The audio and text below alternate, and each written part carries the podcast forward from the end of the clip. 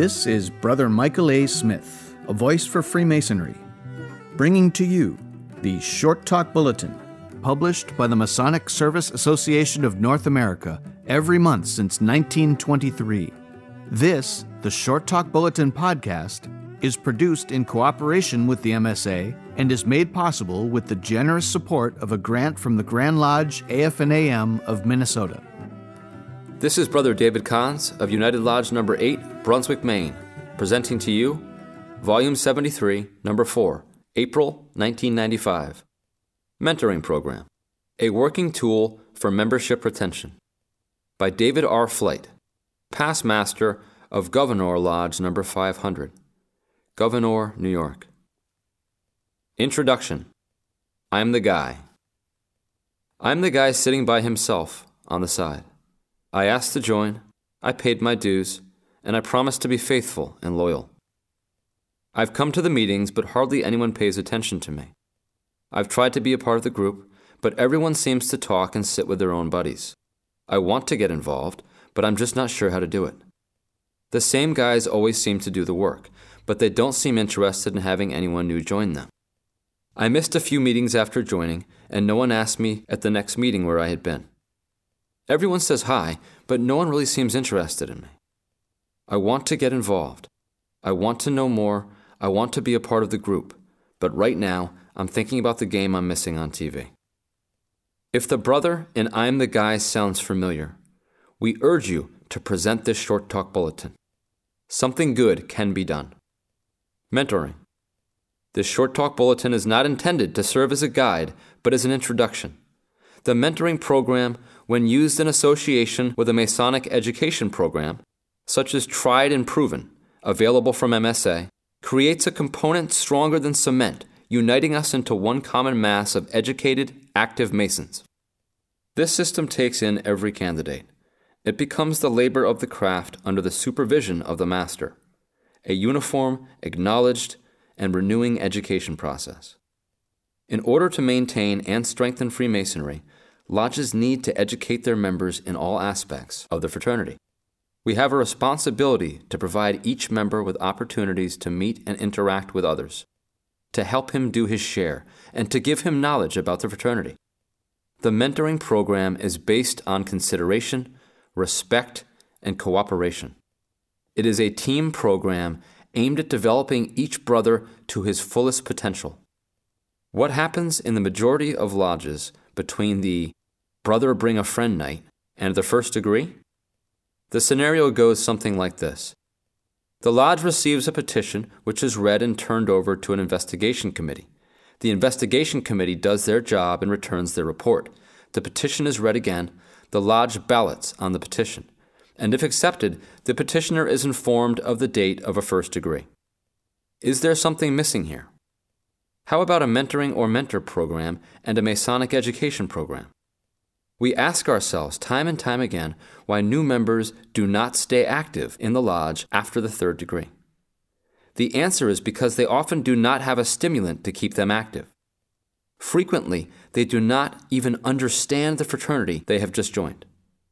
A continuing program of support through mentor counseling, fraternal lodge visitations, and lodge participation is encouraged for the new brothers in their first year as Master Masons. The mentoring program consists of assigning each candidate a well educated brother to act as his mentor, educator, and companion for a year, thereby creating an active, educated, and working brother. A mentoring program, together with a system of Masonic education, provides the necessary methodology to guarantee that every new brother is properly instructed in the fundamentals and workings of the craft. The purpose, taken in part from Tried and Proven. Every candidate is a stranger to Freemasonry, and Freemasonry is a stranger to him. It is not merely a lodge that he joins, but a great fraternity with a history stretching back over many centuries. It has an intricate system of laws, a large number of purposes, ideals, and obligations, a set of rights, privileges, and duties, and a set of landmarks to be preserved. The fraternity as a whole carries on a program of activities of great variety.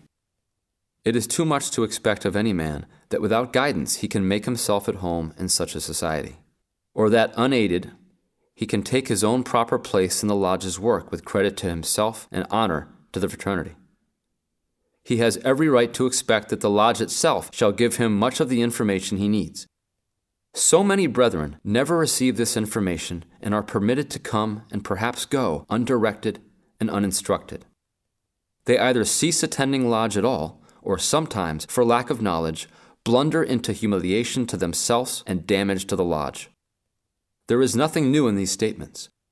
For years, responsible craft leaders have been only too aware of these problems. This failure to properly prepare the candidate for his new duties and privileges is both a failure on the part of the craft to discharge its just obligations to him and a weakness in the fundamental system of initiation. These failures incur the damage of weakening the whole structure by attempting to build enduring walls with rough ashlars and untempered mortar. Moreover, it is not solely a matter of teaching the new member the ceremonies he is to go through. It is necessary that he become imbued with the spirit of Freemasonry and to believe in as well as to understand its purposes and ideals. Our fraternity does not rest on compulsion or military rule. If its own members are at odds with its aims, it becomes a house divided against itself. In many cases, when Masons cause dissension in a lodge, it is not out of malice or a desire to make mischief, but because they do not understand the rules and laws. It is not only the candidate that profits by a lodge mentoring and education program. The lodge itself is strengthened for having new members who, from the beginning, are able to take part in its activities who are likely to become regular attendants, and who can quickly grasp the aim and purpose of the lodge's endeavors. They come in already prepared for work. Ask yourself these four key questions.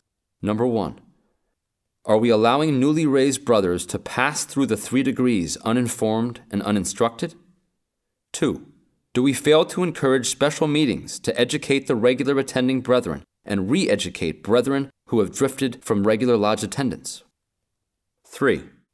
Is my lodge allowing the line officers to advance to the east unprepared for the task, thus resulting in self destruction? Have we failed to recognize the leadership qualifications are unobtainable if we continue to ignore the vital need to become Masonically educated?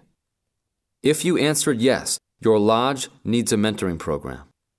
The mechanics of a mentoring program are as follows Function to ensure that every candidate is properly instructed in the fundamentals of the craft. Mechanics. Option A.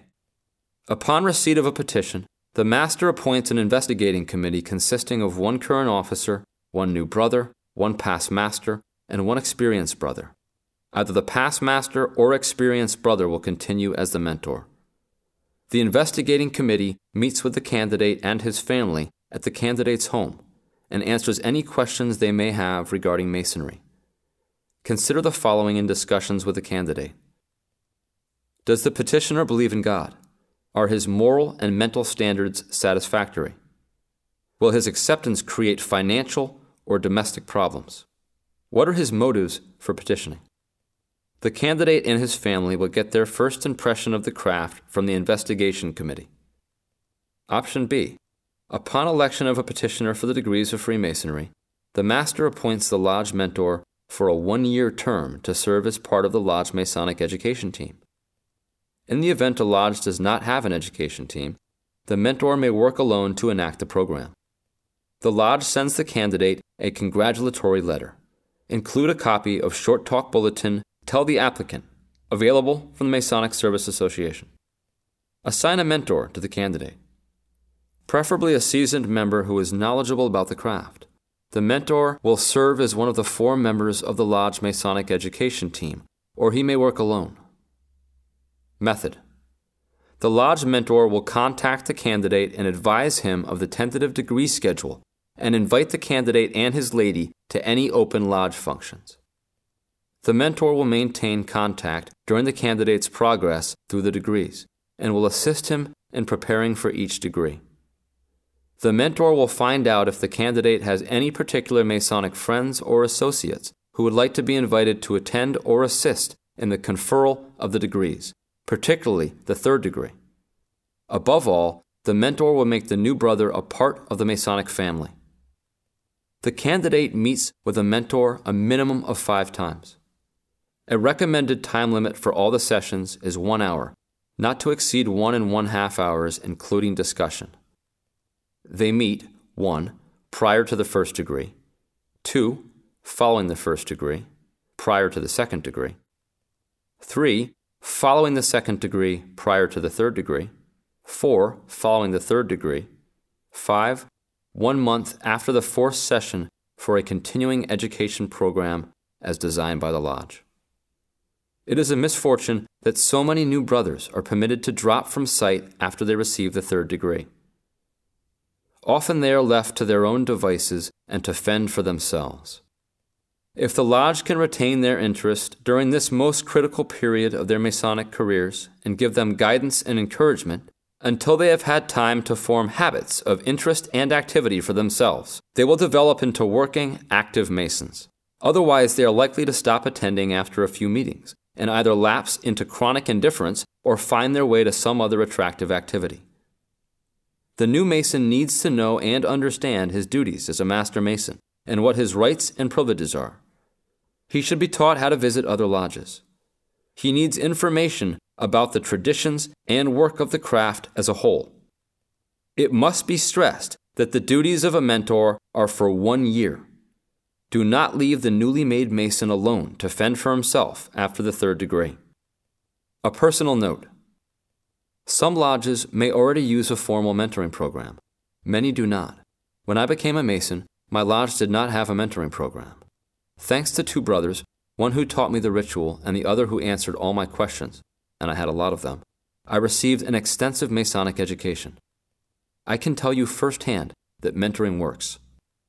For far too long, new candidates have been brought into the craft enthusiastic and eager to become active members, only to be neglected by the lodge they join. A properly educated, oriented, and invested new Mason is an active member of his lodge. The mentoring program is the first step to membership retention and expansion.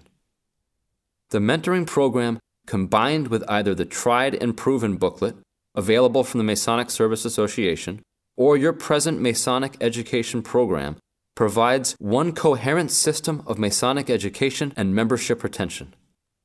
Also available from the MSA are the following digests and short talk bulletins that will assist your own program. Digests, tried and proven, leadership, Masonic Lifeline, 101 Questions about Freemasonry. What is Freemasonry? Short Talk Bulletins. Brother Bring a Friend Night. Candidate. Duly and Truly Prepared. More Light in Masonry. Walkabout. We Now Hold the Brother.